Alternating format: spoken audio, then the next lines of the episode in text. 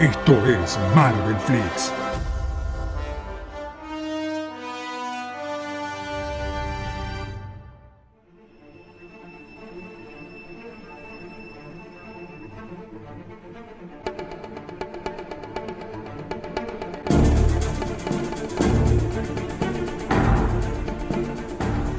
Sí, seguimos escuchando la música de Danny Elfman porque hemos vuelto para hablar de Spider-Man dos de Sam Raimi, la segunda película de esta trilogía arácnida de uno de los directores capaz más notorios de, de, de dentro de lo que hace él, esta mezcla de, de terror extraño que la llevó a este cine de superhéroes que hemos amado tanto. Y la verdad que en una primera impresión de Spider-Man dos da la sensación que es una de las mejores películas de eh, Spider-Man, por lo menos live action.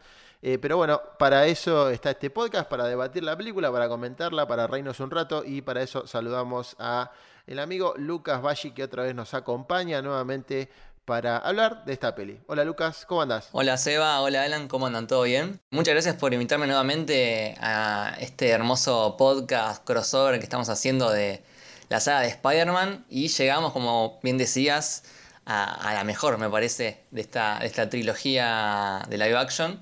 Para muchos es la mejor película de Spider-Man, no sé, hay, habría que debatirlo más adelante, pero sí, un placer de vuelta estar hablando de, de este personaje que tanto queremos. Es cierto, la verdad que eso, eso es lo que vamos a descifrar, a ver si es la mejor o eh, se acerca a la mejor película. ¿Cómo andas, Alita? ¿Todo bien? ¿Qué hace Seba, Lucas? ¿Cómo andan? La verdad, primero que muy contento por volver a participar en Marvel Flix, en este caso en la versión de podcast. Y la verdad que estoy muy contento por compartir eh, programa con ustedes dos, porque me parece que hacemos un, un lindo triángulo para repasar estas películas de Spider-Man que en mi caso, y supongo que el, el de ustedes también, fueron muy importantes. En nuestra primera infancia, o sea, nuestra infancia conociendo al personaje en el cine, eh, me parece muy acertado. Y por otra parte, esta película también eh, comparto con Lucas, que es una de las mejores del superhéroe de Spider-Man, una que refleja muchísimas cosas de, del Hombre Araña, que por ahí a veces no se hacen tan bien, pero en este caso le doy un punto más. Sí, es cierto, la verdad que es una película que a muchos nos terminó gustando muchísimo. A mí particularmente me encanta esta película, cada vez que tengo la oportunidad la miro o busco algunas escenas en YouTube para verla también, que eso siempre está bueno como para disfrutarla un poquito. Tiene escenas muy icónicas que decís, man, la parte mm, del sí. tren, la parte de la charla con la tía May, que decís, no, no, no, es perfecta por estos lados. O sea, tiene tanto la misma película que me sorprendió cuando la volví a ver ahora. Sí, tiene tanto, incluso tiene escenas o portadas de cómic dibujadas eh, tal en cual, modo live action, o sea, sí. eso es eso es, realmente es brutal. Eh, pero bueno, arranquemos hablando, como siempre, por el principio, ¿no? Que es lo que, lo que siempre hacemos. Hablemos de la intro, una nueva intro con la ya clásica, porque ya se, tomó, se formó clásico la, la música épica de Danny Elfman, pero uh-huh. una particularidad son los dibujos que vemos en esta intro, que son retratados nada más y nada menos que por el gran maestro Alex Ross. Un capo, un capo. Vos sabés que lo, lo estaba viendo y dije, estos parecen dibujos de Alex Ross. Y después sí. lo investigué y claro, era, eran de él. Así que habla muy bien de, de este estilo marcadísimo que tiene este gran ilustrador. Sí, totalmente. Y aparte está bueno que se sume a estos proyectos cinematográficos para poner también un poco la impronta del cómic, ¿no? Que, que justamente es de donde vienen todas estas historias. Sí, sí. Yo estoy seguro que fue Sam Raimi que lo llamó. Porque viste que Sam Raimi es re fan de los cómics. Ya lo hablamos sí, un poco en, en el episodio pasado. Pero seguramente fue él que dijo, quiero que la intro esté dibujada por, por Alex Ross. Como capricho, ¿no? Por favor, llamen a este muchacho, dijo Raimi, y ahí lo pusieron a Alex Ross, dibujando y mostrándonos un poco lo que había pasado en la primera película a modo de resumen, ¿no? Porque viste que te tiran cuando Peter estaba peleando con su traje mocho, eh, después el, con los flashes cuando Peter está Eh, viendo sus cambios, cuando se pone el traje de verdad. O sea, es muy es, la verdad que es muy bonita la, la intro de esta película. Sí, el beso con Mary Jane también, que ahí me dejó una cosita en el corazón que, qué buena onda. Ah, sí, olvídate, es verdad. Eh, y para hablar un poquito de Sam Raimi, eh, primero vamos a decir una cosa. Hoy que estamos grabando este podcast, se confirmó que Sam Raimi es el director de Doctor Strange dos, para alegría de muchos de nosotros. Eh, creo que para alegría de los tres que estamos acá grabando, me parece que es así. Exactamente. Sí, obviamente. Este, Raimi va a dirigir una película de Doctor Strange y como hablábamos, Lucky, fuera del aire, viste lo que él comentaba, ¿no? De esto que no tenía ni idea de esto que iba a pasar, de terminar dirigiendo una película del Doc. Exactamente, bueno, vamos a ver más adelante que en esta misma, en Spider-Man dos, hace una hermosa referencia al, al personaje que no todos la, la engancharon. O sea, si, si sos eh, lector de cómics en esa época, capaz que la enganchabas, pero eh, es una hermosa referencia y ahora tiene otro significado nuevo, porque al final terminó siendo director de, de una película de, de Doctor Strange que encima dicen que va a ser de terror, lo cual él tiene mucha experiencia, y aparte es una película muy... muy importante y muy complicada de hacer. Así que creo que Sam Raimi es la persona ideal para dirigir eh, Doctor Strange in the Multiverse of Madness. Qué, qué buen título. Sí, ¿no? Tremendo título. Lo bueno es que va a ser, digamos, el, va, te va a quedar como el título más largo de un video, de un podcast sobre la película, ¿viste? Sí. ¿Qué pasó en Doctor Strange? No te va a alcanzar la pantalla para poner el título, no, más no, o menos, no, no. Pero bueno, eso, es, eso está buenísimo. Este, sí, veremos la, la impronta que le va a poner Raimi. Eh, o sea, si bien mucho nos lamentamos cuando fue lo de Derrickson, eh, creemos claramente que la película está en las mejores manos posibles. O sea, ya lo dijo también Derrickson, que el tipo es una leyenda viviente, así que me parece buenísimo que valoremos la presencia de Raimi eh, en el M C U, que calculo que le va a aportar lo mejor que tiene, ¿no? Yo creo que le trajimos suerte, ¿eh? Porque esto, sí, ¿no? Justo hoy que grabamos este episodio, habíamos grabado el Spider-Man uno. Todo muy, mucha casualidad, ¿eh? Para mí acá hay, hay algo místico. Hay tongo, ¿eh? Hay una mística. Hay tongo. Bueno, que nos pasen el sobre, entonces. Claro, algo, Mirta, ey. Por lo menos. Eh, bueno, esta película de Spider-Man, podríamos decirse, eh, querido Alan, que es como una suerte de una profundidad en la vida en sí de Peter Parker. Sí, completamente, porque acá vemos eh, las dos caras de lo que es Peter Parker, Peter Parker como individuo y después como Spider-Man, que llega un momento que le está yendo tan mal que al flaco le pisan los libros, le chorean la pizza, lo echan del laburo, y al mismo tiempo también se ve perjudicado su esencia como Spider-Man. O sea, por ese lado da una profundidad en cuanto a las dos caras del personaje que está buenísima y lo explota muy bien. Sí, sobre todo por cómo arranca la película, que... digamos, obviamente, después de todo lo que pasó en la primera, que recordamos la frase que él dijo, esta es mi bendición y mi maldición también, de ser Spider-Man, este, nos presenta, digamos, a un Peter Parker que, se, que busca su laburo, que se va de la casa de su tía, eh, que empieza otra etapa de su vida, realmente, porque el tipo empieza a laburar. Esto fue dos años después, ¿no?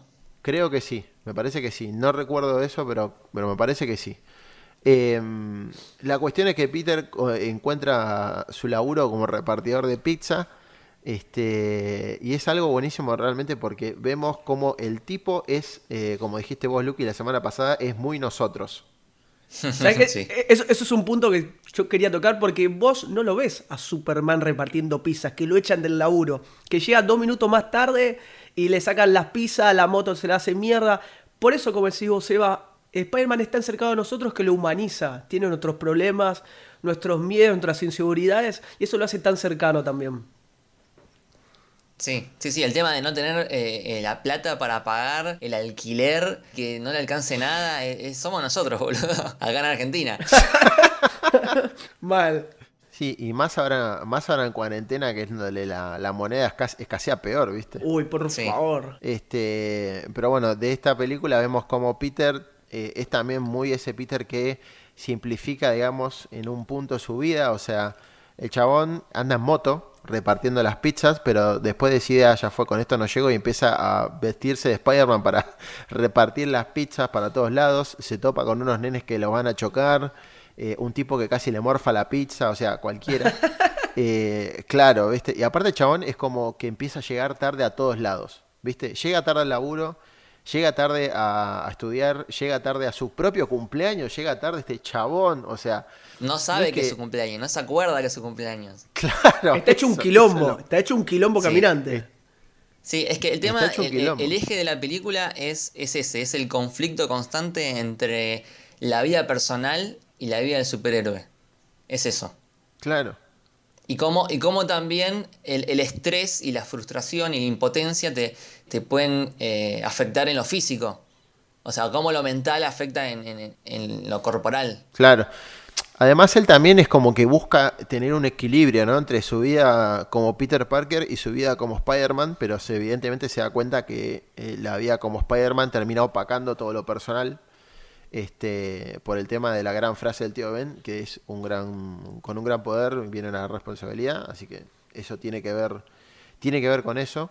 Eh, pero bueno, ahora una vez que ya mencionamos esto de cómo nos presentan a Peter ya de eh, su vida pagándose el alquiler en un departamento que se cae a pedazos, eh, hablemos del cast, ¿no? Porque acá en esta película empieza a cambiar un poquito el cast, ya no está el Duende Verde que murió en la primera película, que fue interpretado por un excelente Willem Dafoe. Eh, aquí en la segunda vuelve obviamente Tobey Maguire, vuelve la tía May, se suma el señor del alquiler y la chica que, que le lleva la torta a Peter. Este, sí, y también se suma eh, Alfred Molina como el villano, el Doctor Octopus, clasiquísimo villano de los cómics. Sí, pero es un villano que es, para mí es re diferente a los, a los cómics. Eh, sí. Ya de por sí, el, visualmente, el de los cómics es tipo amarillo con verde fluorescente, con, con un peinado medio raro. Eh, medio casco, ¿no? Medio casquito. Ya de por sí, este es mucho más real, con, con la gabardina y los anteojos. O sea, y, y el efecto que le pusieron en, la, en los brazos mecánicos es increíble. Parece que son posta, o sea... El, el laburazo que hicieron ahí con los efectos es, es sublime, la verdad que impecable. También es un villano súper decidido, científico, que está enamorado de su trabajo, muy apasionado, a, hasta que llega a hablar, dada la, la profundidad que tiene este personaje con lo que es la película y demás, y hasta con Peter, de amor. Le habla a Peter cómo tiene que tratar a una mujer, cómo conquistarla, o sea, ves otros sí. matices que por ahí en el cómic, en ciertas partes del cómic... Eh, queda como relegado, queda como, bueno, el villano de turno que está loco y tiene eh, piensa que es mejor claro. que los demás, pero tiene un, un matiz este Doctor Octopus diferente al cómic y para él lo, para mí lo hace súper interesante. Sí, sí, súper gris. Estaba leyendo análisis que decían que tiene como un par de características que son más del Doctor Connors, ¿no? Que el Doctor Connors en, en los cómics eh, o en la serie animada era, el, era alguien bastante cercano a Peter, que lo ayudaba siempre Tal desde cual. el punto de vista científico, y después le termina pasando un accidente que se termina haciendo malo. Y es bastante parecido mm. a, a lo que le pasa acá al personaje de Alfred Molina. O sea, es, es como recopado, que, que lo ayuda, y después le pasa esto y se vuelve un poco, un poco loco con, con estos brazos mecánicos que le hablan. Está muy bueno porque... Eh, parecen como que tienen como, como boquitas, como que son, como que tienen cabeza. Claro, sí, sí. Le, le, le, le hablan en, por encima del hombro, le, le susurran cosas, es, es excelente. Es excelente. Y una de las cosas que, que veo del personaje, de cómo lo construyeron, es también como una suerte de figura de modelo a seguir para Peter, ¿no? Este, uh-huh. Él cuando, cuando lo visita en su casa, que viste que se juntan a tomar el té, que Octopus le tira la, la frase ya conocida, brillante pero holgazán. Este, ahí es como sí. que, claro, esa frase es terrible. Es brillante tremendo. pero holgazán. Es tremendo. Este, claro, y Peter lo ve como, como decía, decían ustedes antes, que el tipo es todo un ejemplo, o sea, ama a su mujer, eh, ama su laburo, es súper apasionado para hacer todo. Es el ídolo que tenés pegado al póster, se va. Claro, aparte es mega inteligente el tipo. O sea, es, es, el chabón se puso a fabricar en, en ese lugar eh, todo una, un, una bola de energía independiente que, bueno, obviamente terminó perjudicándolo, pero el, el experimento, todo como lo plantean, es realmente brillante. O sea, es un científico resarpado Otto Octavius en esta peli. Eh, para vos, Lucas, ¿este villano podría ser el mejor de la trilogía, el Doctor Octopus? Está muy bueno, sí, yo creo que sí. Está ahí con el, el Duende Verde, a mí de Willem Dafoe me encanta, ¿eh? Me parece mm, increíble. Eh, qué pregunta complicada. no Te maté, sé, ¿no? creo, creo que sí, creo que me quedo con el, el Doctor Octopus, pero el de Willem Dafoe también es, es, es muy bueno. Los dos a la final. Los dos a la final. Los dos sí. a la final. Sí, lo que tiene, para mí lo que tiene la diferencia con la uno, eh, hablando en general como película, es que la uno... Eh, es como más clásica, ¿no? Tiene todos los elementos clásicos de Spider-Man, es El Camino del Héroe, hecho y derecho, tiene todos los pasos del camino del héroe, es, es la historia básica de Spider-Man que toda persona tiene que conocer. La dos como que va un poquito más allá y es como más profunda en lo psicológico, en, en la construcción del personaje, en el desarrollo, en, en, pasa más por Peter y no tanto por Spider-Man, me parece, la dos. Eh, por eso tiene esa diferencia. Sí, eso es, eso es verdad, coincido. El tema es que Peter está incómodo con todos en todo aspecto. Está incómodo con la tía May, uh-huh, porque no le dijo la verdad con lo que pasó con el tío Ben, que fue su culpa. Está incómodo con Mary Jane porque que sí, que no. Y con Harry, porque él está obsesionado con Spider-Man, pero él, él, es, el, es, él es el que retrata a Spider-Man. Así que constantemente, claro, está en todos lugares mal, Peter. Y justamente como decías con Harry, en esa relación tan tirante que, bueno, sos mi amigo, pero sos el amigo de Spider-Man. Y pará, Harry, Harry claro, que no deja, no deja de romper las pelotas con Spider-Man. Ah, sí, boludo, qué denso. Era tipo el, el meme de nadie, absolutamente nadie. Harry Osborn, che, ¿quién es Spider-Man? La puta madre. No, insoportable, claro, boludo. Sí, súper intenso. O sea, ya sabemos, amigo, que, que tu papá se murió en una pelea con Spider-Man, pero el tipo no tiene la culpa, o sea, se murió por boludo, básicamente. Este, claro, pero, pero es como dice Lucas, como que el chabón está re obsesionado con Spider-Man, le rompe las pelotas a Peter, pues ya, ah, vos lo conocés, sos un forro. Y bueno, amigo, es eh, además él es Spider-Man, o sea, y agradecé que él sea Spider-Man también, pero eso lo vamos a hablar más adelante. Este, pero bueno, Harry igual también como que no se cansa de hacer las cosas mal y de traicionar de nuevo a Peter, pero eso también es tema para más adelante en la película. Eh, bueno, la tía May se encuentra sola, como decía Alan y Lucas, es como más fra- está más frágil ahora que no está el tío Ben. Este, yo no sé si ustedes, oh, es una es una pregunta rara la que voy a hacer. Ojo con guarda, eso. Guarda, guarda. Pero, pero ¿cómo ven ustedes esto del hecho de que Peter de repente se vaya de su casa sabiendo todo lo que le sucedió a la tía May? Si bien obviamente eh, sabemos que, que bueno, se quedó sola porque murió el tío Ben y Peter se, se va de la casa. Yo ahí es como que eso, no, no digo que no me haya no me haya convencido, pero me hizo un poquitín de ruido. Eh, tenés razón eso que decís, ¿eh? Tenés razón. Eh, no sé qué, cómo incide el tema del, del trabajo de Peter. Porque claro, de Queens a, a Manhattan tenés como un rato, eh, quizás se mudó como para estar más cerca del trabajo, ponele. De la universidad, uh-huh, también. Pero tenés razón lo que decís, que, que es medio raro que, que la haya dejado sola en este momento tan, tan feo. Ojo, también p- por ahí, por ahí no puede cumplir su rol de Spider-Man como quisiese si vive con la tía May. Si tiene que salir todo el día, volver, claro, cambiarse, todo sucio. Verdad. También puede ser eso. Claro, eso es cierto.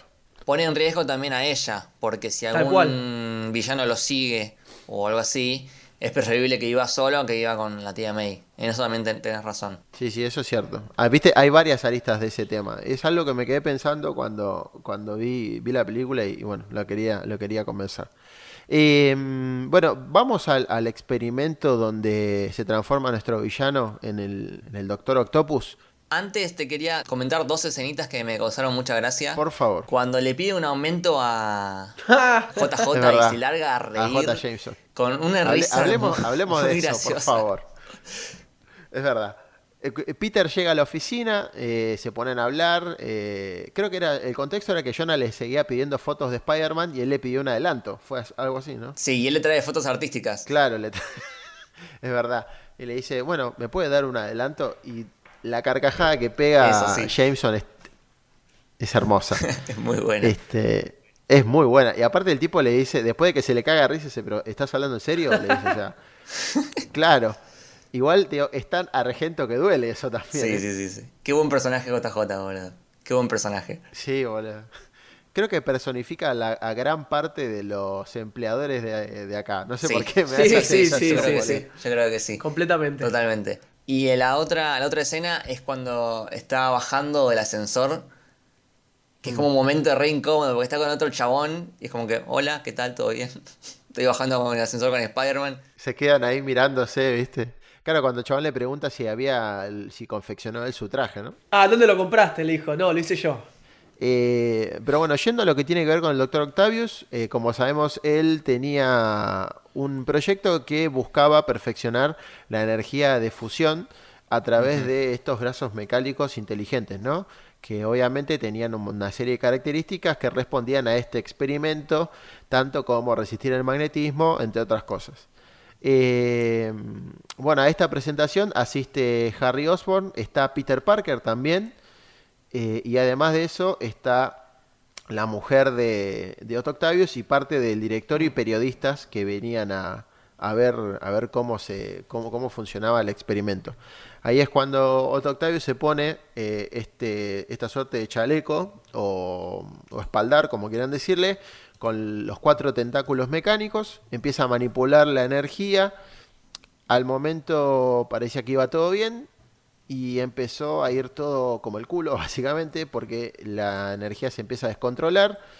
Eh, es muy importante el detalle de que los tentáculos tenían en su columna vertebral un chipcito que era el que le daba esa independencia, ¿no?, de eh, el cuerpo del doctor, pero que a su vez lo conectaban con las ondas neuronales que tenía Octavius. Eso se rompe, ese chip, y ahí es cuando eh, se, se va todo al tacho, básicamente. Sí, te iba a decir que se le va de las manos, pero en realidad se le va de los tentáculos. Muy bien, muy bien, muy bien, muy bien. Muy bueno, muy bueno. Lo bancamos, lo bancamos. eh... Como dijo Lucky, se le va de los tentáculos el tema. Aparece Spider-Man, quien intenta detener el accidente, eh, desconectando todos los cables, eh, del, los cables de, de energía. Este, bueno, la columna se termina fusionando con el cuerpo del doctor, del doctor Otto Octavius. Este, cuando se produce la explosión, salen todos, eh, sale Harry todo... no quemado, pero sale todo manchado por la, por la explosión. Muere la esposa también. Es muy heavy esa parte también. O sea, como hablamos en el otro episodio, que sí, estas características de terror que tiene el director, que se ve la chica gritando y el reflejo del rostro. Tremendo de película de terror.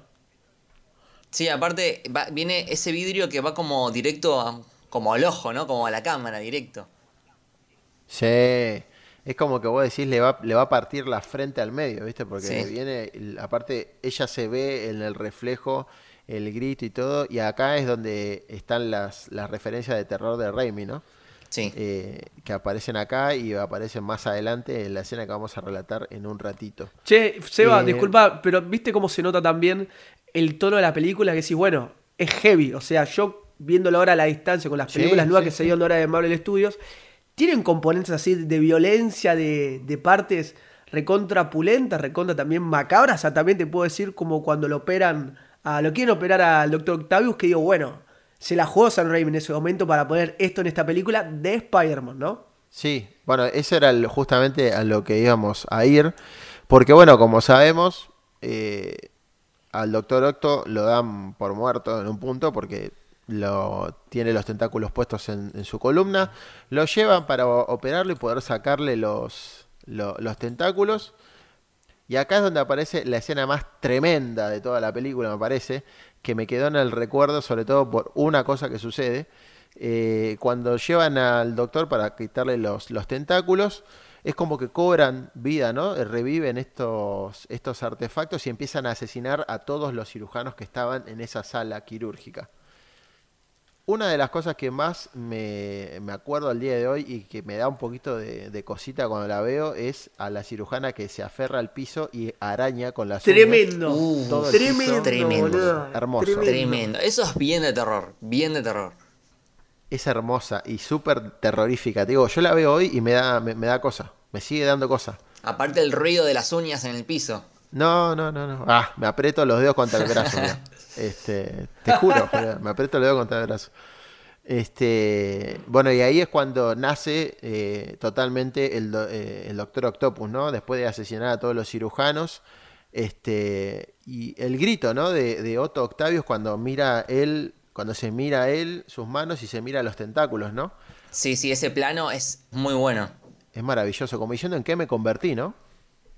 Sí, sí, me hizo, me hizo acordar al, al grito de Darth Vader. Ese, Comparto. Ese. No.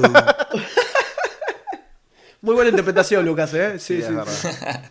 Muy, muy buena, ¿eh? Muy buena. Muy buen doblaje, Lucas, muy bueno. Sí, sí, este... sí. Sí.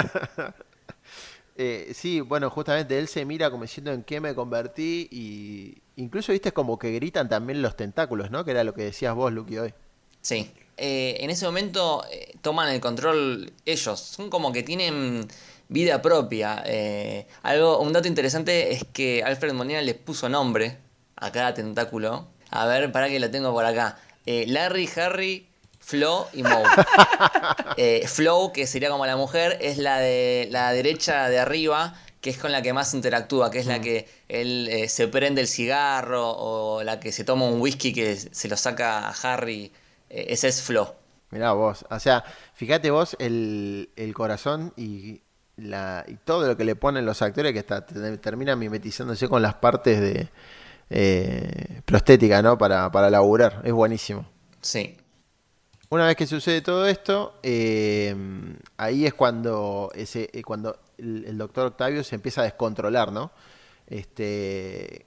que él se da cuenta que, que bueno que lo que hizo podría haber estado mejor, eh, que se da cuenta que, o piensa él, que son todos unos hijos de puta, y en ese momento el tipo decide hacer un nuevo un, un, un nuevo, un nuevo experimento, y para eso necesita mucha plata, mucho dinero, ¿no?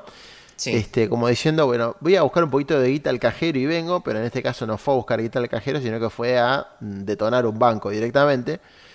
Este, y acá es donde se da este primer choque, ¿no? Entre Spider-Man y eh, el doctor eh, Otto Octavius. Sí, en realidad, antes de eso, tenemos la escena que decíamos al principio del podcast en eh, la, la oficina de J J, que uh-huh. el, digamos, el doctor Octavius ya salió, ya se lo vio públicamente, entonces tienen que ponerle nombre. Y le dice, el ayudante le dice, eh, Doctor Octopus, no, no me gusta. ¿Qué tal, Doctor Extraño? Ya está usado. Es fantástico eso, es fantástico. Es eso. Buenísimo. Otro meme, ¿no? Y acá era donde hablábamos justamente de esto que decía Sam Raimi, que no tenía ni idea que iba a terminar dirigiendo una película de Strange, ¿no? Porque él, en la nota había, en la nota que salió hoy, había confesado que era muy fan, ¿no? Sí, que lo tenía en el, en el top de personajes, digamos. El primero, el que más le gustaba uh-huh. ahora siempre fue Spider-Man, pero que Doctor Strange también estaba como entre los más queridos. Sí, además el Doctor Strange es un personaje también eh, creado por Steve Ditko, que es uno de los creadores de Spider-Man. O sea, fue en su momento en, con Sam Raimi fue como un pequeño homenaje a lo largo de la película de este gran, gran autor de los cómics. Dibujante, perdón. Sí, creo que también es Stan Lee también, parece, ¿no? Eh, Doctor Strange.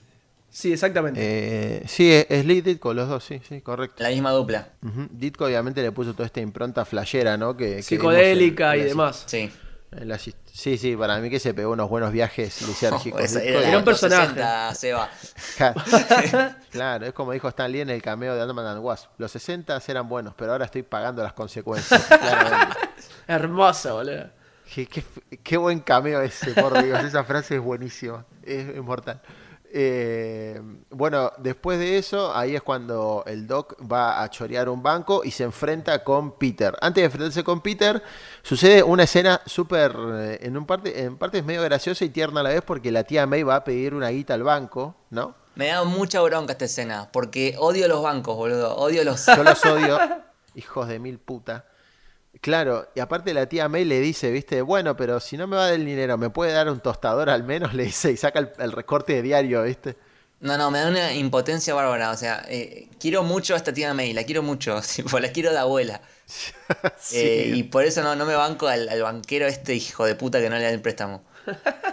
No, y aparte, aparte después cuando eh, el, durante la pelea, este banquero le, viste que se agarra una de las monedas. Se quiere chorar la moneda. Se la quiere guardar.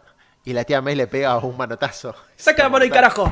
Así la hace. La que le hizo a Defoe en la uno. ¡Claro! La misma. Bueno, y acá es donde Spider-Man se cruza con el doctor Octavius. Eh, muestran un poco de qué están hechos cada uno, ¿no? El Doc los amarró un poquito a Peter. Peter también le, le, le da un par de mamporros al Doc. Este, pero bueno, después, acá es donde empiezan las primeras fallas de los superpoderes de Peter. Sí, sí. Está impotente, digamos. Simbólicamente. Exactamente. No le sale la telaraña. No le sale la telaraña, claro. Este, y ahí es donde él empieza a detectar esta, estos primeros síntomas, ¿no? De este estrés que tiene él, por todo lo que le pasa en su vida y cómo le afecta, a, como decías vos, Lucky, a sus superpoderes y a su físico, ¿no? Sí, aparte lo, lo llevaban al límite extremo, porque veíamos escenas de Peter que le pasan eh, mm. cosas malas, y en un momento decís, bueno, en algún momento le van a empezar a pasar cosas buenas. Y no, nunca para, nunca para. Siempre quiere agarrar algo de una bandeja y se lo sacan. Quiere, quiere estar con Mary Jane y se entera que se va a casar. Eh, no llega al, al teatro. El acomodador lo boludea. No da más de, del estrés y se ve reflejado en Spider-Man. Pará, ¿puedo hacer un paréntesis en esto? Si me permiten. Por favor. Ahora, tiene mala suerte, mala leche. Perfecto. Pero este Peter es medio boludo, es demasiado boludo. O sea, con todo el amor y respeto digo, pero no puede ser tan salame, ¿viste? Eso es lo que no me gusta de esta trilogía. Que este Peter, Tobey Maguire, está bien que te quiere mostrar que tiene mala suerte, que llega tarde, que lo echan del laburo, que lo dejan afuera del teatro. Pero es tan boludo que digo, dale, maestro, como decían antes. ¿No sabés que es tu cumpleaños? Está bien que tenés estrés, todo, pero tan boludo tiene que ser. Extremadamente ingenuo, me parece. Claro. Por eso me gusta más el de Tom Holland, que me parece el más acertado, porque tiene, le pasan cosas malas a Tom Holland, tiene como eh, ese, ese toque de mala suerte, pero no es boludo, o sea, eh, lo querés, lo querés mucho. Sí, pero a este, a, a, a este Peter, escucha, va caminando por la calle, se choca, se le caen los libros, lo pisan, le pegan, dale, tanta mala suerte vas a tener. Este Peter boludón le sale todo mal, pobre. eh, claro. Bueno, y acá es donde también se pone en riesgo la salud de la, la integridad física de la tía May, ¿no? Porque otra vez, eh, después de la pelea en el banco, eh, el doctor Otto Octavius termina agarrando a la tía May, y aquí tenemos un nuevo cameo de Stan Lee. Ahí corriendo, cor- que creo que corre una señora, era una nena era sí, que corría. Eh, eh, corre una señora que, que le iba a caer una piedra, un escombro ahí donde estaba parado. Pero igual dura tipo un segundo. Sí, sí, es verdad. Eh, igual es muy parecido al primer cameo de Stan en estas películas de Raimi, porque en la sí. primera también es como que empiezan a caer las piedras y él pone cara de sorprendido y se ataja, ¿viste? Y no, sí, sí, sí. Y no sé si, si corre alguien o no, pero me, me lo recuerda así. Este, bueno, y acá hay una lucha en donde Peter termina salvando a la tía May en cierto punto. A la tía May también es como que eh, le pone, le pone mucha onda a la situación y se, se logra zafar de, de este villano. Sí, le, le pega con el paraguas. Sí, sí, y así termina este, este primer cruce, ¿no? Entre, entre el doctor Otto Octavius y eh, Spider-Man, casi con, con, con el riesgo de perder a la tía May ahora, ¿no? Pero bueno, una vez que el doctor roba toda esta guita, eh, comienza la reconstrucción del campo este de energía, eh, para que más adelante vamos a ver en la película. A todo esto, Mary Jane, eh, que ya sabemos obviamente de qué estamos hablando, termina... Eh, poniéndose en pareja con el hijo de Jonah Jameson. Sí. ¿No? Durante la fiesta, y acá es donde Jonah le, le pide a, a Peter Parker, que le pregunta en la oficina, Peter, ¿cómo estás con famosos? Le dice, ¿viste? Le dice, no, mi hijo, el astronauta, el héroe más grande del mundo, no sé qué dice, este, va a haber una gran fiesta y quiero que estés allí tomando fotos, ¿viste? Este, acá es donde Peter también tiene un problema con Harry, porque Harry, viste, que estaba... medio borracho. Sí, está borrachín.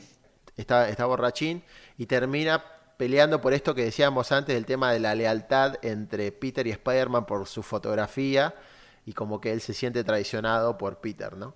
Le pega como dos o tres cachetadas. Le pega dos sopapos, sí, sí, sí, sí. sí. Heavy se pone el asunto. Le pega dos sopapos. Yo que soy, yo que soy Peter, ¿sabés cómo lo estoy? ¿No? Boludo. Y soy Spider-Man, capo. ¿Qué haces la concha de tu madre? Es como que te pegan un cachetazo y decís, ¿qué? Pero pará, a, este... acá también, además de la lealtad, Spider-Man le dice a Peter, vos me robaste a Mary Jane también. O sea, está recontra sí, rencoroso, sí. Hardcore. Ah, pero me parece que es al revés, amigo. O sea, fíjate vos a quién le robaste. Claro, ¿no? Garreca, careta. Es como medio extraño, pero, pero bueno. Acá es donde Peter sufre una crisis bastante importante. Eh, y se da cuenta que empieza a perder sus poderes y como que se ve, ¿no? Otra vez sumido en este mar de dudas que es su vida, tanto personal como emocional. Pensá que todo donde él se apoya, eh, donde lo suelen contener, está totalmente perdido. Tanto Harry, tanto Mary Jane y hasta en parte con la tía May. No tiene dónde apoyarse en este momento de mierda que está pasando. Sí, porque aparte con, con tía May queda medio raro todo porque le... le dice la verdad parcial de, de que en realidad no había ido a la biblioteca el día que Ben murió. Y la tía May, cuando escucha todo eso, eh, medio que se distancia un poquito. Un poquito, no mm. mucho, pero en ese momento para Peter fue un gran golpe. Pero vos fíjate que gran personaje es la tía May, que con la parte, con las partes que tiene, dice muchísimo. En vez de enojarse con su con su hijo postizo, si querés, se levanta y se va. Como, viste, antes de decir una mierda, antes de herirlo, se levanta y se va y después lo perdona. O sea, es un personaje tan sí. completo esta tía May, a comparación de otras tías May, de, de otras películas de Spider-Man, mm. que lo veo súper, aunque sea frágil, es frágil por ahí físicamente, pero tiene como un corazón, tiene unos huevos la tía May para enfrentar ciertas sí. situaciones como el banco, como cuando pelea con el Doctor Octopus porque le pega un paraguazo. Me parece súper importante la película también. Sí, tiene una carga, una carga emocional muy importante la tía May y también como, como apoyo para Peter, ¿no? Este, ¿se acuerdan de la, obviamente que sí, la, la escena donde le da los veinte dólares? Es tremenda, Ay, boludo. sí. Tremenda, no. boludo. Y se pone a llorar porque se pone mal, porque sabe que no puede dar más, ¿viste? Igual lo quiere ayudar, aunque tenga un momento de mierda, aunque la van a desalojar de la casa. Es perfecto, amigo, eso. Claro. Y es como que, viste que él, él le rechaza la plata y la tía May le dice, no, aceptalos igual, te los estoy dando, yo te puedo dar la plata que yo quiera. Sí, porque va a perder la casa ella, no tiene guita. Claro, no tiene guita. Y sin embargo le da plata al chabón. Mi amor. Eh, porque sabe que él también no está en una buena situación, pero no le importa. O sea, qué, qué hermosa tía May, ¿no? La mejor tía May. Sí, Tal sí, cual. totalmente. Sí, para mí la, la tía May de, del M C U es bastante superficial en es, un punto. Es medio como un chiste. Tribunera. Es divertido, pero no no no no, no le da tanto, tanto apoyo moral o no le tira frases como le tira esta tía May. Sí, capaz. Yo la, la diferencia que le encuentro mucho a las dos tías May es la, la tía May de, de la trilogía de Raimi, o al menos de esta de Spider-Man dos, como que no sabe todavía que él es Spider-Man y bueno, uh-huh. lo apoya desde lo personal, ¿no? Con cuestiones de guita y demás. Y esta otra tía May, la, la actual, eh, al saber que es Spider-Man, Peter lo apoya este, en vez de volverse totalmente loca y perder el control, ¿viste? Eh, Yo tengo una teoría. En parte... A ver. Tengo una teoría de esta tía May. Pero viene más adelante. Porque eh, en un momento van a charlar eh, Peter y, y tía May. Que es más o menos cuando él está en, en, en el peor momento. Eh, mm. Y tía May le empieza a hablar en tercera persona de Spider-Man. Y es como que le está hablando, que como que sabe en el fondo que Peter es Spider-Man. Yo siento mm. eso. Siento que, que tía May sabe que es Spider-Man. Yo coincido con Lucas. Yo también. Sí, sabe, sabe, sabe. Pero no lo... O sea, sabe, pero no, no se lo quiere hacer notar a, a él para no preocuparlo, capaz, ¿no? Se hace la boluda, claro. Eh, pero bueno, como decíamos acá, es cuando Peter empieza a darse cuenta que pierde los poderes, falta de confianza, crisis eh, y, toda la, y todo lo malo que le puede pasar. Y toma una decisión súper drástica, ¿no? Eh... En medio de esta decisión drástica que ya vamos a ir, ve una vez más la visión del tío Ben. O sea, vuelve sí. a ese momento en el auto. Momento medio falopa igual. ¿Qué es esa visión? Sí, ¿no? Mal. ¿Cómo, cómo? Es un sueño, porque estaba despierto. Era como un, no sé, la flasheó. Se fumó algo, Peter, se fumó sí. algo ahí. La, fla- la flasheó. Claro. También habla con un médico.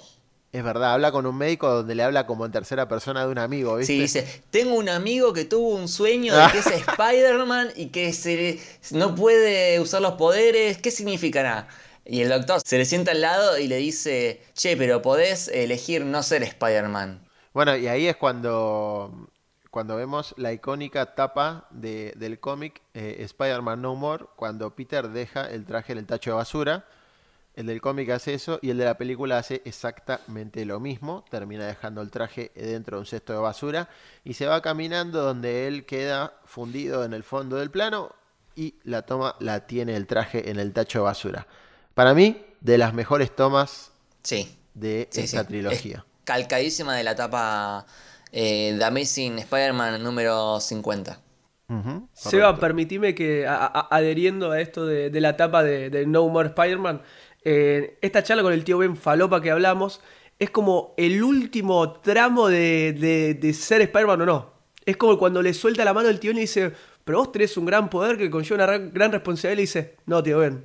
Y me pareció durísimo. Durísimo esa escena, verla así y cómo, como decía recién, le soltaba la mano a esa idea del tío Ben con respecto a la personalidad y ser un héroe. Porque creo que en un punto también es como que no decide enfrentarlo, ¿no? Este, y se ve abrumado por toda la situación en sí. Eh, pero bueno, en, en un punto la, la decisión de Peter termina siendo abandonar eso que contabas vos, Alita, y abandonar también su vida como Spider-Man, este, porque él cree que ya no va a poder volver a hacer lo mismo que fue, y que también esta vida como superhéroe le está afectando un montón personalmente y psicológicamente sí. a él. Eh, ¿Cómo se sienten ustedes con, con la decisión que toma? Porque yo como que llegué a empatizar un montón con, con este Peter mm. y con todo lo malo que le pasaba, y cuando uh-huh. decide dejar de ser Spider-Man... Sentí como mucha, mucho alivio, eh, eh, o sea, más allá de que amo el personaje, eh, sentí que Peter necesitaba un, un respiro, al menos unos días de, de chabón, no, no te ocupes de resolver todos los crímenes y todos los problemas del mundo, tipo, sos humano también, sos un superhéroe, pero también sos humano. Se sacó esa mochila de cuarenta y ocho kilos que tenías, ¿no? Claro, exactamente. O sea, o sea fíjate que la, la escena posterior a esa parte que decía Sebastián que se funda en negro... Peter dejando el traje, es una escena en, el, en la luz del día, con música, Peter contento caminando, trastabilla, se cae medio sonso como sí. es, pero sigue contento y es otra cosa la vida. A mí me pasó lo mismo que decía Lucas, como que, bueno, al fin, man, al fin estás contento una vez y es de día, ma, maestro, no la pasás tanto como el culo. Sí, sí, eh, es clave cuando se está comiendo un panchito y ve pasar a la policía. Ese es hermoso. Parece, Que, que, que, lo, que lo resuelvan ellos, yo sigo comiendo el panchito. Eh, eh, está, está bien, o sea, tomate un respiro. Eh, también empieza a participar más en la, en la clase, le empieza a ir bien. Eh, va a visitar a Mary Jane en el teatro, por fin. Sí, a mí particularmente coincido mucho con lo que decís vos, Luqui, de que cuando veo que él se deja el traje, se, yo también siento como que me estoy sacando un peso de encima, ¿viste? Como que, uff. Qué buena onda, ahora estoy súper liviano, estoy re tranquilo. Voy a poder hacer mi vida normal, como quisiera, ponele. Eh, pero también yo le cuestiono la decisión a, a, a Peter, en un punto. Porque si bien yo entiendo que los problemas a él lo abruman y, y que tiene muchísima desconfianza por el hecho de que está perdiendo sus poderes, no lo veo en ese momento con la resiliencia para decir, che, ¿sabes qué? Voy a seguir y voy a, voy a seguir intentándolo. Y a mí eso como que, en un, como que en un cierto punto me terminó desencajando, pero me terminó ganando igual toda, todo el contexto de su decisión y esa, esa empatía que yo sentí con él de dejar una mochila muy pesada, porque todos en nuestra vida en algún momento tenemos que dejar un peso encima, a veces pasa, a veces no. A mí personalmente me pasó, entonces es como, wow, el chabón lo hizo y sí. después decís, bueno, pero podrías haber hecho algo más. Pero bueno, no sé, el, el, yo tengo esa, me, me da esa sensación, esa ambigüedad tengo. No, no me puedo definir por si está bien o está mal. Me es un ni enorme, pero por un lado está bien y por un lado no. Sí, es que es algo que caracteriza a mucho el personaje de Spider-Man, esto de uh-huh. que es una figura que en el que recae un peso... mucho más pesado del que puede sostener, quizás. Eh, lo vemos también claro. un poco en, en, en, la, en la de Spider-Verse, con Miles, que tiene que salvar el universo, él solo en un momento. Eh, entonces, o sea, es un personaje Spider-Man como figura que, en el que recae mucha responsabilidad. Entonces, eh, juega con eso, tipo, ¿qué tanto podés aguantar y sostener eh, todo ese peso sin, sin derrumbarte? Sí, ese reflejo del personaje, como decía Lucas, de todo el tiempo levantarse ante la adversidad. Levantarse porque es un pibito, como decíamos nosotros que empatizamos, que es un, no es Tony Stark que tiene millones de dólares, no es el Capitán América, es un soldado, un héroe. Es un pibito de quince, dieciséis, veinte, veinticuatro años que se hace mientras se escribe su historia y se arregla como puede y muchas veces le sale como el culo, como el culo y como decíamos que no se puede sostener, que le cuesta y le duele. Eh, yo me parece que a, como los tres coincidimos en este momento de que fue muy pesado este momento, muy heavy para él, qué bien Sam Raimi en mostrarnos todo eso y cargarnos a nosotros los espectadores con esta visión de lo que le pasa a Peter, ¿no? Sí. Eh, sin duda Sam Raimi hizo un laburo espectacular sí, en, toda, sí, sí, en, sí. Toda, en todo este en toda esta apuesta, ¿no? En todo este en todo lo que tiene que ver con, este, con esta escena tan, tan crítica que traspola la pantalla y te llega a vos, le llega a quien esté mirando la película. Eh, y bueno, y yo creo que también eh, el cast ayuda mucho. Tobey lo hizo muy bien, hay que decir eso también. Tobey Maguire lo hizo muy bien, a pesar de que algunos lo critiquen. Hay que bancarlo porque lo hizo muy bien, se bancó eso y la verdad que estuvo muy bueno. ¿Sabes lo que, lo que me gustó mucho? Que cuando deja de ser Spider-Man, ves cómo le empieza a cambiar la postura, eh, se empieza a transformar en el Peter de, de la primera antes de recibir la mordida de la araña, un poco, como que se lo nota más, no sé si es la postura o, o la, la contextura, pero está como más flaquito, se cae cuando camina, tiene los anteojos. Entonces me parece que, que es una actuación muy buena de, de Tobey. Sí, totalmente. Tobey la rompe toda en, en, en, esta, en, esta, en esta trilogía en sí. Después vamos a llegar a Spider-Man tres, que tiene sus cosas, ¿no? Para hablar, pero... Por favor, pero no, ahora gen... no. Venimos bien. Claro, pero en general, en general lo hizo muy bien. Bueno, acá es cuando vuelve y visita la tumba del tío Ben. Este... Y ahí es donde hablábamos, ¿no? El tema de la, esta confesión de Peter sobre el tema de, de, de, de la, a decirle a la tía May que él es el responsable de la muerte del tío Ben, ¿no? Que él se carga, el, todo el peso de esa tragedia se la carga él. Mientras tanto, el traje que él tiró a la basura lo encuentra un chabón y se lo va a llevar a J J. Por favor, relatá este momento. Ya sé lo que vas a decir. Antes de eso, quiero aclarar que yo esta última vez me vi la versión dos punto uno.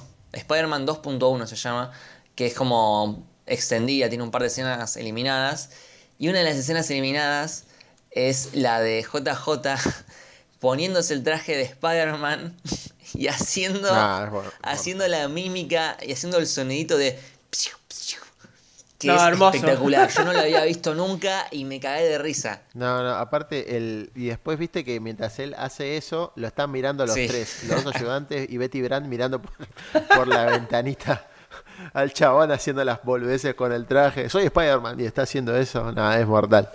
Eh, bueno, todo esto, el diario, ¿no? Toma, toma repercusión de Spider-Man y pone la, la tapa Spider-Man No More directamente en la... Sí. En, en la tapa del diario. Eh, cada vez que digo Spider-Man No More me acuerdo de, de cuando pasamos ese agosto muy oscuro el año pasado cuando no. Spider-Man...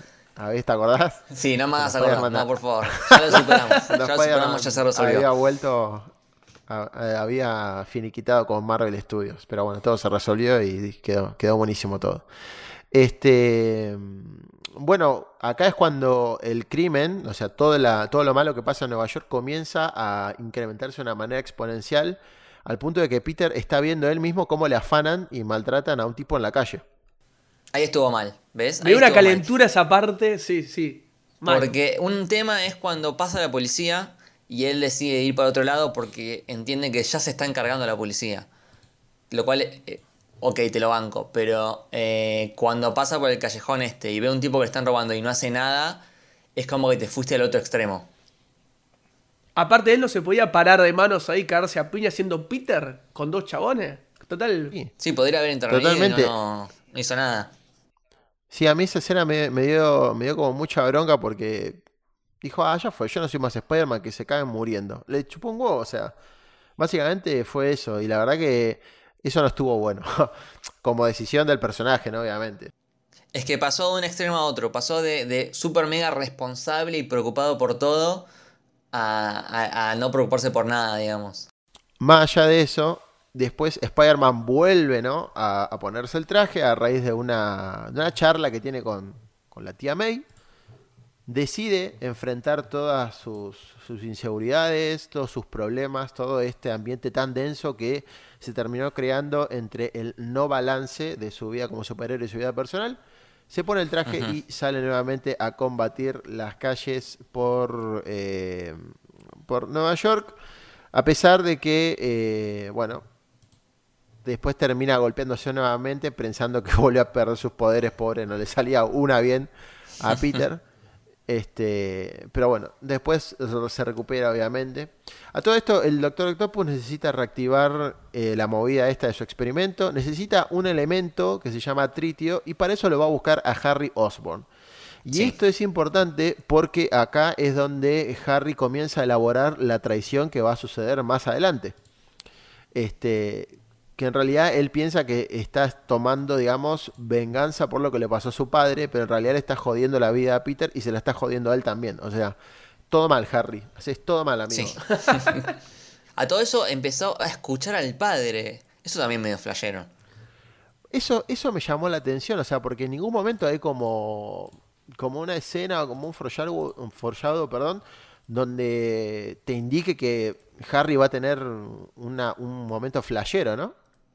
Claro, es como que se empezó a volver loco de... De, de golpe. Sí. En, en realidad, eh, este es el problema, porque Norman no es que está loco, sino que eh, absorbe esta este... El humo, sí. Este espécimen verde eh, de experimento, qué sé yo, y se empieza a alterar lo que es su psicología, pero Harry no. O sea, Harry, porque como dicen ustedes, de, de repente se, se empieza a volver loco. Ahí parece un error de guión que mmm, no está del todo bien eh, resuelto. Para mí, pasó Willem Dafoe por el, por el set y dijo, pónganme una escena. Claro, hagamos un toquecito. Enseguida, señor Dafoe. Claro, tra- tráigame de nuevo, gente, que yo estuve re bien en la primer peli y hacemos quedar mejor al personaje de Harry. Para que no quede como un Harry. Entonces, bueno, hicieron, terminaron haciendo eso. Eh, bueno, acá le da el tritio y le dice que lo que tiene que hacer él es, yo te doy el tritio, pero vos me traes a Spider-Man. Este, y bueno, acá es donde Harry le dice al Doctor Octopus que Peter Parker es la clave para dar con Spider-Man. Pero le dice que no le haga nada a Peter. O sea, le dice, sí, tráemelo a Spider-Man, pero no toques a Peter. O sea, está bien, pero Harry no sabía. Igual es un boludo, pero no importa. Bueno, pero, pero igual es, eso es lo que sí está bueno, porque en una, en una parte Harry está enseguecido por el, su odio, por su rencor, pero en el fondo lo sigue creyendo a Peter, pero hay muchas partes cuando pasa algo muy drástico que siempre dice, no, es Peter, cuidalo a Peter. Eso me gustó igual, ¿eh? Es un detalle que está bueno. Está bueno porque obviamente él no sabe que Peter es Spider-Man, pero eh, lo que tiene es que también Harry... se nubla, se le nubla el juicio por su venganza. Por Tal querer, cual. Eh, está consumido. Por querer venganza. Claro, está consumido por la venganza. Eh, debería haber escuchado la frase de Don Ramón, pero evidentemente no le llegó el cable a, a Nueva York. ¿Cómo era? ¿Cómo era? Claro. La venganza nunca es buena, mata el alma y la envenena. Sabias palabras. Muy bien. Muy bien. Eran de Don Ramón. Don Ramón, ídolo. Este, bueno, y acá es cuando el Doctor Octopus encuentra a Peter, pero termina secuestrando a Mary Jane, que es la escena donde tumba el auto a la mierda. Sí, en el café, ¿no? Exacto, que rompe el café eh, y Peter se da cuenta. Y acá hay una escena de cámara lenta también, ¿no? Que es cuando Peter percibe que se va a pudrir todo. Sí. Bueno, a mí me parece súper icónica esa escena. Que Mary Jane está hablando con Peter, sí. Que le dice, pero vos me amás, y otra vez Peter dice, no, pero no sé qué. ¿Pero qué? ¿Te retractás ahora? ¿Me hiciste que deje... a mi marido, quiero volver como dice, no, sí, no, ¿viste? Y le explota toda de atrás. Apareció en, en Spider-Man Ese es universo. Otro tema, ¿eh? En esta, viste que yo en, en la anterior eh, no me gustó mucho el personaje de Mary Jane. En esta, mm. eh, Peter le hace la vida imposible. Porque este, se pone de novia con este tipo John. Después el otro viene y le invita a cenar. Ella dice, no puedo, porque me voy a casar. Le hace todo un juego ahí que la confunde y, y, y encima le dice, no, ahora cambié.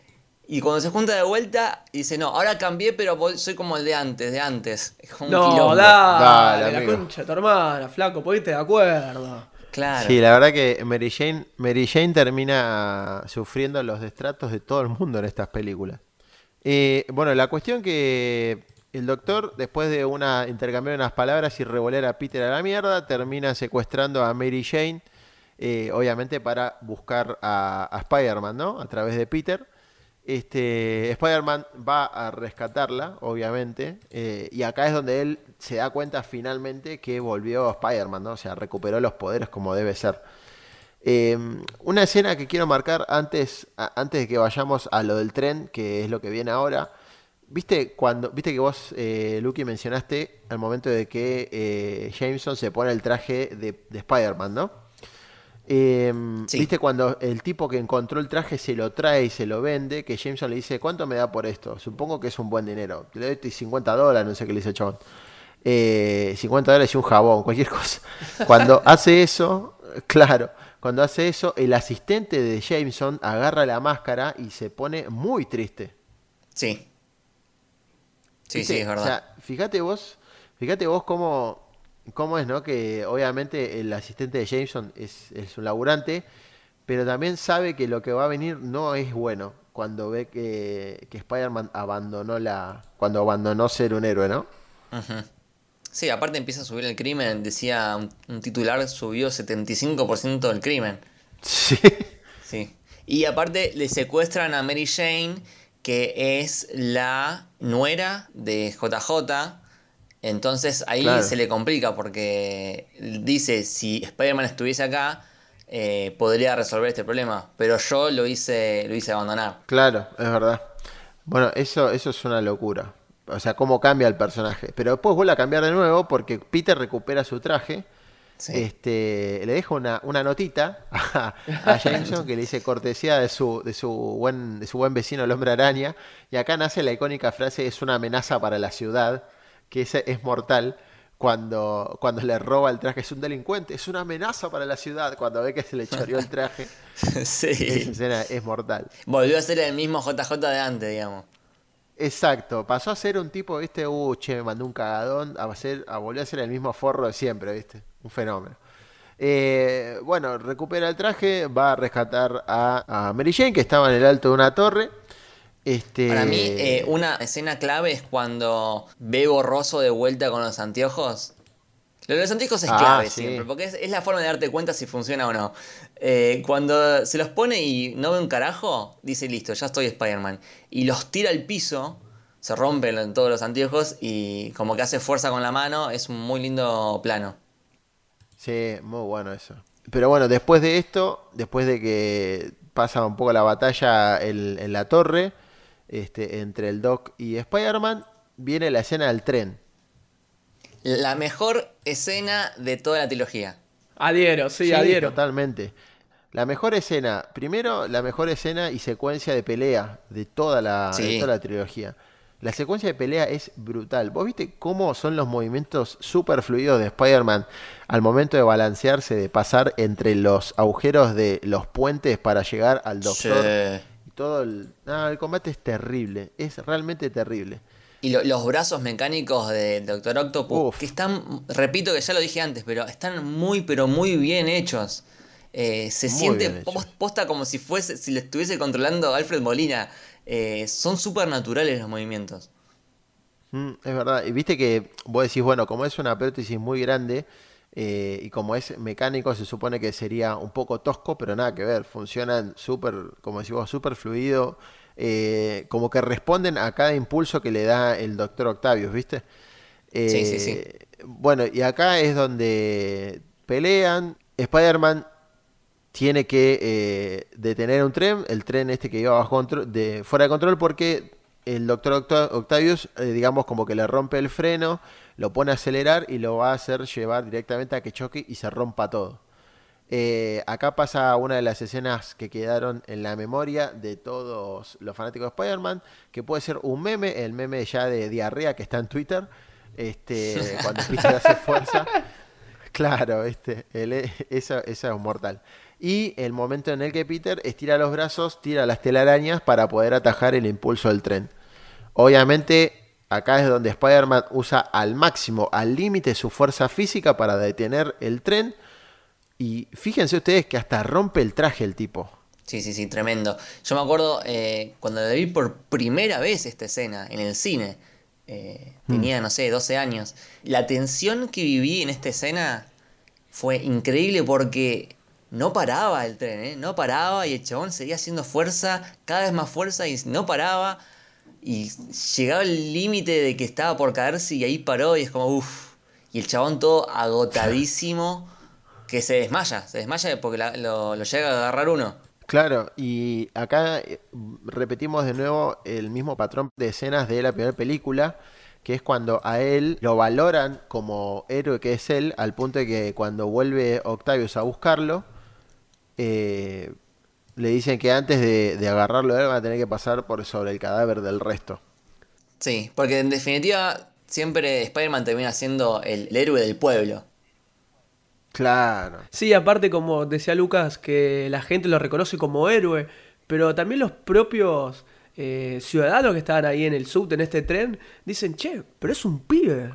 Che, pero puede ser mi hijo, sí, y sí, sí. Es un nene, es ahí, ¿viste? A, a, ahí empatizan todavía más, como dicen, no es que es un chabón grandote, es un pibito, está poniendo el, el, el, el físico por nosotros, y ahí lo respalda, como decían ustedes, cuando viene el Doctor Octavius y se pone uno adelante del otro para que no lo ataquen, y esa parte es como, bueno, está buenísimo, ¿no? Sí, sí, y también cuando lo, eh, lo llevan, que todavía está desmayado, como que lo levantan y se lo van pasando, y como que todos lo van como tocando, como medio como un Jesús. Tipo Jesús, ¿no? Sí, así, sí, aparte sí. Tiene justo los brazos abiertos, es muy, es muy religiosa esa, esa escena también. Claro, es verdad. Eh, pero es, es, eso es lo que decía, ¿no? Esta escena del tren es tan icónica por tantas aristas que tiene, tantas cosas lindas, ¿no? Esto de que de revalorizan al héroe, de que lo apoyan, de que lo defienden incluso de la amenaza del Doctor Octavius, sí. Que podría haber matado a cualquier civil. Obviamente no lo termina haciendo, abre con, con los tentáculos entre dos la gente y se lo lleva a Peter. Sí, me, me encanta porque dice, ah, sí, bueno, listo. Bueno, claro, ¿viste? La solucionan en dos segundos al chabón. Eh, bueno, y acá deja a Spider-Man inconsciente y se lo lleva a Harry. Y acá es donde se termina de concretar, digamos, el, el plan de venganza de Harry, que en realidad no se concreta un carajo porque Spider-Man se libera. Eh, Harry estaba a punto de matar a su amigo. Sí. Saca una daga, creo que era, ¿no? Con un cuchillo lo, sí, lo estaba era por, una daga. por matar. Cuando lo estaba por matar, descubre que el que está el detrás de la máscara es nada más y nada menos que Peter Parker, su mejor amigo, al cual le reclamó boludeces, pero sigue siendo su amigo igual. Este, y queda. El tipo queda súper estupefacto al verlo, chabón. O sea, súper duro, ¿no? Su amigo termina siendo su peor enemigo. Y su máximo eh, martirio también, porque le, le generó la pérdida a su padre. Es como yo te decía antes, que Harry se encuentra en esta dicotomía, en esta mezcla de sensaciones totalmente diferentes en que... Porque odia a Spider-Man, lo hace responsable cada segundo de su día de lo que le pasó a su padre, pero también es Peter. Es esa persona que él tiene tan cercana y le tiene tanto, tanto cariño que se le hace mierda a la cabeza, por decirlo así. Sí, a todo esto claro. También Mary Jane... que también, más allá de que cortó con Harry, Harry la quiere, eh, es la amiga, mm. eh, está secuestrada y el único que lo puede salvar es Spider-Man, que es Peter. Claro, o sea, eh, no, no tenés otra alternativa que dejarlo ir. Eh, sin embargo, acá es cuando Peter convence, eh, de obviamente lo convence que le diga dónde carajo está el Doctor Octavius para decirle finalmente que tiene que ir a detenerlo porque obviamente está secuestrando a Mary Jane y está haciendo su, su nuevo experimento. El Doctor Octavius quiere terminar lo que comenzó. Este, bueno, resulta ser que el nuevo laboratorio estaba en una bodega frente al río Hudson, en una ruina, ¿no? Que estaba sí. Ahí medio, medio hecho pelota el lugar. Bueno, nuestro amistoso y genial vecino arácnido se dispone a ir a rescatar a Mary Jane y obviamente evitar que eh, Octavius destruya la ciudad de Nueva York porque con la cantidad de tritio y todo lo que estaba haciendo había serias chances de que la ciudad se termine eh, por destruir, ¿no?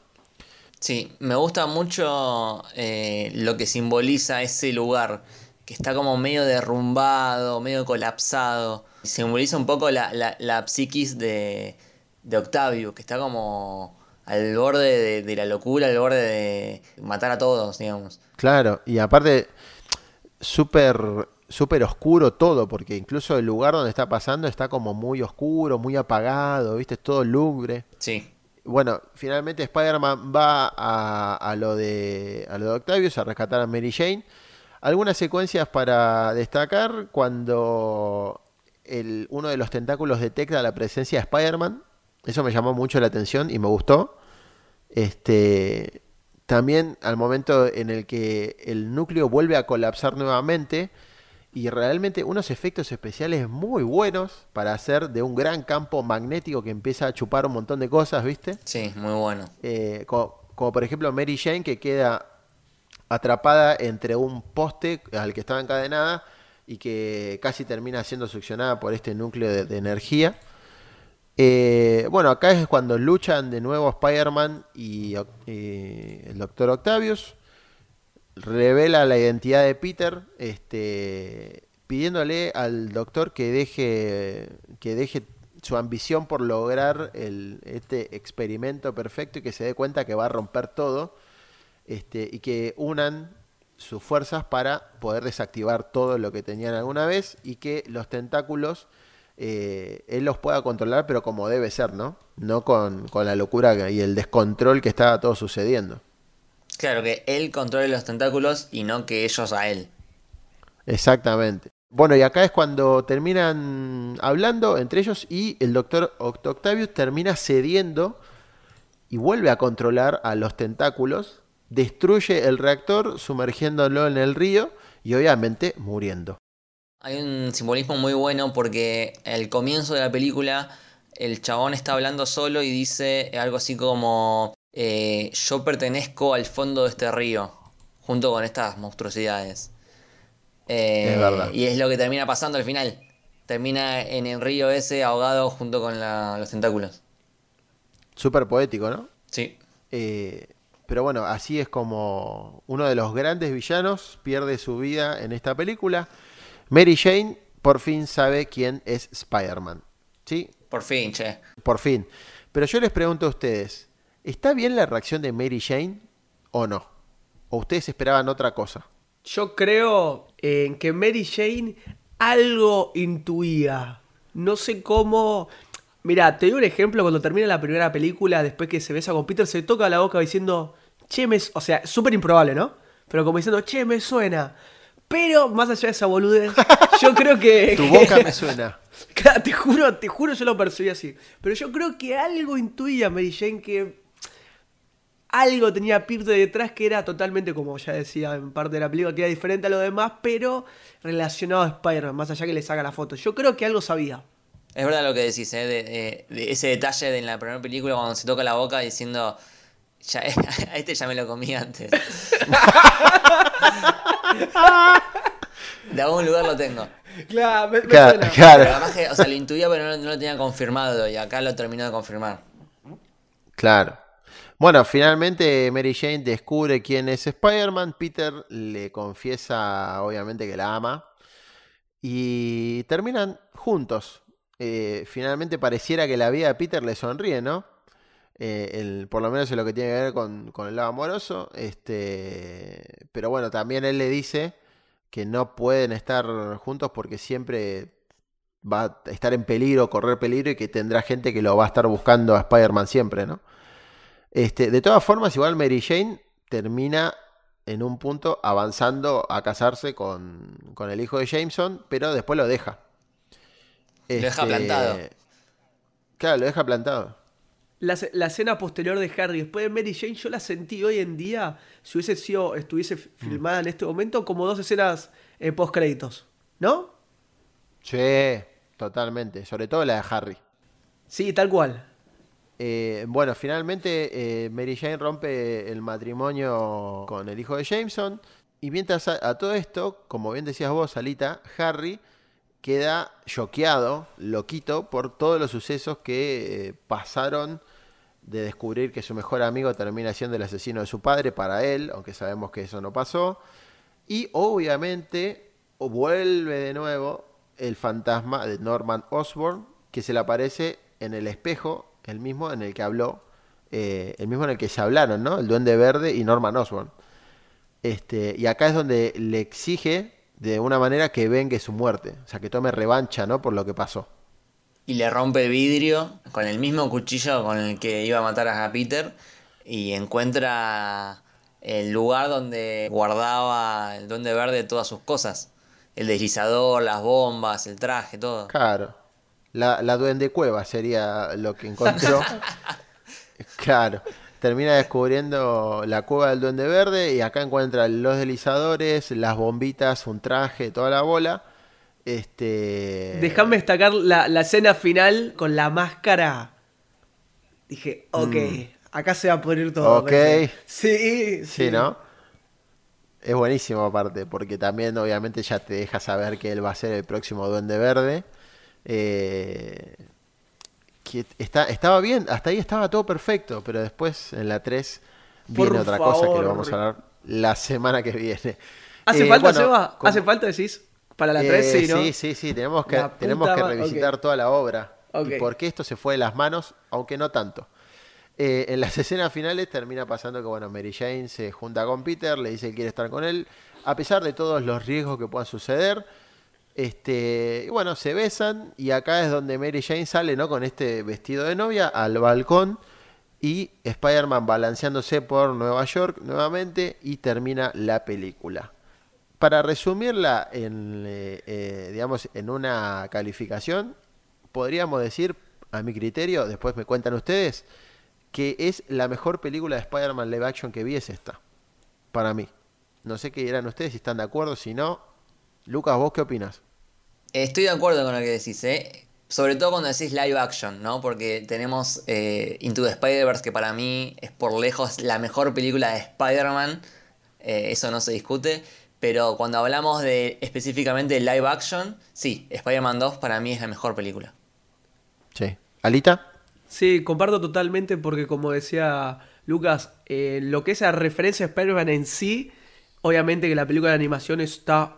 escalones arriba por la demás, pero esta, la dos, revisando todos los momentos grosos que tiene con Spider-Man No More, el tema de, del tren, la pelea final con el Doctor Octopus, sí. Harry con Mary Jane, es completísima y te muestra un panorama completo del quilombo que tiene Peter interior entre su vida personal y su vida secreta. Me parece fantástica. Uh-huh. Yo creo que finalmente Peter termina encontrando, no del todo, pero en parte ese balance que él quería, ¿no?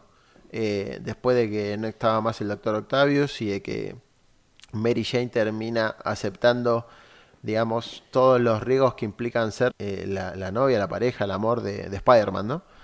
Este, pero bueno, para mí es completa porque explora muchísimos lugares del personaje que ahora que la revisitamos de nuevo decimos... Qué bien que hizo, que hizo Raimi y qué bien los guionistas, ¿no? Que hicieron este laburo de detenerse en cada lugar y explorarlo y llevar al límite al personaje en varias de sus facetas. Concuerdo completamente, hasta me canso de decirlo, pero la tía May es un personaje completísimo de esta trilogía. Es súper importante para Peter, para hacer ese falo moral y ético que a veces pierde eh, con todo lo quilombo que le pasa en la vida, que decís... ¿Cómo no está la tía May mejor representada en lo que ahora como conocemos como el nuevo universo de Spider-Man? Es lo que a mí, como fanático del cine, de estas películas, me pasa. Y por un lado me duele. Y por otro lado también, también digo, che, qué tan difícil es llegar a este nivel y mantenerlo pensando en lo que vino después, ¿no? Uh-huh. Claro, totalmente. Bueno, para destacar otra, otro datito más, Bruce Campbell, el, el cameo fetiche de... Eh, Sam Raimi en sus películas vuelve a aparecer nuevamente este, y en este caso es el acomodador que descansa a Peter porque no lo deja entrar al teatro sabiendo que llegó tarde, ¿no? A la hora de Mary Jane. eh, Bruce Campbell es el actor que interpreta a este a este acomodador que, como sabemos, es el que viene de las primeras películas de Raimi de, eh, de Evil Dead. Lo veremos en Doctor Strange in the Multiverse of Madness. Seguramente lo vamos a ver. Sí, no sabemos el que todavía. Tiene que estar. Ahora, pregunta para dar un poquito de hype y, y, y hacer una teoría, que a mí me gustan estas cosas. ¿Cameo de Tobey Maguire en Doctor Strange dos? ¿Sí o no? Eh, ¿Sabes que quiero un cameo de J J? Porque él es el que dice esto de Doctor Extraño. Entonces, para mí, tendría que ser él el cameo. Bien, muy buena, muy muy buena decisión, muy buena. Alita, ¿sí o no Tobey Maguire? Yo creo que no, para mí estaría recontra fuera de lugar con lo que es la película, pero sí banco fuerte lo que dijo Lucas con J J, lo recontra banco ahí, ahí es el punto. Eso sería como un detalle clave y diferente. Sí, yo creo que eso va a dejar con el culo para el norte a más de uno cuando aparezca en el cine. Aparte ya está eh, el presentado el personaje de J J oficialmente en Far From Home, así que claro, pertenece al universo. Me imagino este Jameson, el de ahora, ya medio peladito, mencionando al Doctor Strange y diciendo, no sé por qué, pero me parece que a él ya lo mencioné hace unos años antes. Eso estaría bueno. Como que me suena, ¿no? E- este tipo me suena, claro. Pero bueno, este fue el, el, el comentario, el debate, el análisis, la opinión sobre Spider-Man dos de Sam Raimi. La pasamos muy bien nuevamente, ¿eh? La verdad que sí. Sie- siempre es un placer hablar de, de estas películas que tanto nos gustan. Sobre todo estas dos, que me parece que son muy importantes para el cine de superhéroes. Bueno, muy agradecido a ustedes por haberme invitado a hablar de, de todo esto. No, por favor, el placer es nuestro, que, que te sumes. Y ahora nos queda una película más, Luqui, nos queda la semana que viene Spider-Man tres. Igual me parece que va a ser divertido. Sí, también coincido con Lucas. Sí, no, vamos a morir de risa. Este, bueno, eh, Alan, gracias eh, nuevamente por, por estar en este episodio. Gracias, Seba, también a Lucas, que la verdad la pasamos genial, va, yo la pasé espectacular. Y como decía sí, Lucas, bueno, vamos a divertirnos con la tercera, vamos a tomar las humoradas, pues hay tantas cosas mal para hablar que uff. Bueno, me lo voy a tomar tranquilo. Pero bueno, eso va a ser cosa de la semana que viene. Nosotros los saludamos. Eh, a Lucas lo pueden escuchar. ¿A dónde te pueden escuchar, Lucas? Me pueden escuchar en El Camino del Héroe, Camino del Héroe en Twitter y Camino del Héroe en Instagram. Y también puedes ir a la productora Héroe en arroba sos héroe en ambas redes para enterarse de todos los demás podcasts que estamos haciendo. Maravilloso. Eh, Alita, ¿dónde te siguen? ¿Dónde te leen? ¿Escuchan? Bien, me pueden seguir como arroba Alan Esquenone, Alan Eschenone, en Twitter como Instagram, después en Spinoff T V OK. En YouTube, en Twitter, en Instagram, en su red social amiga también. Bien, eh, también quiero destacar que ha nacido un nuevo podcast eh, que Chan. se llama A Otra Dimensión. Un podcast de Saint Seiya, aprovecho para spamear un poquito, les cuento. Es un hermoso grupo humano nerd y otacón que decidió hacer un podcast sobre Saint Seiya. Nos pueden encontrar en Spotify como arroba, eh, arroba no, en realidad, A Otra Dimensión. Ya subimos el episodio piloto y la semana que viene vendrá el primer episodio. No les vamos a adelantar de qué vamos a hablar, pero va a estar muy entretenido. Obviamente, Sensei a Caballeros del Zodíaco. Así que nada, nos pueden seguir también ahí en Twitter como arroba AODpod. Arroba AODpod. Ahí nos siguen y nos van a poder transmitir algunas inquietudes sobre los Caballeros del Zodíaco. Eh, nada, yo particularmente disfruté mucho ese, ese piloto, veinte minutitos cortito y al pie para dejar un poco más de manija.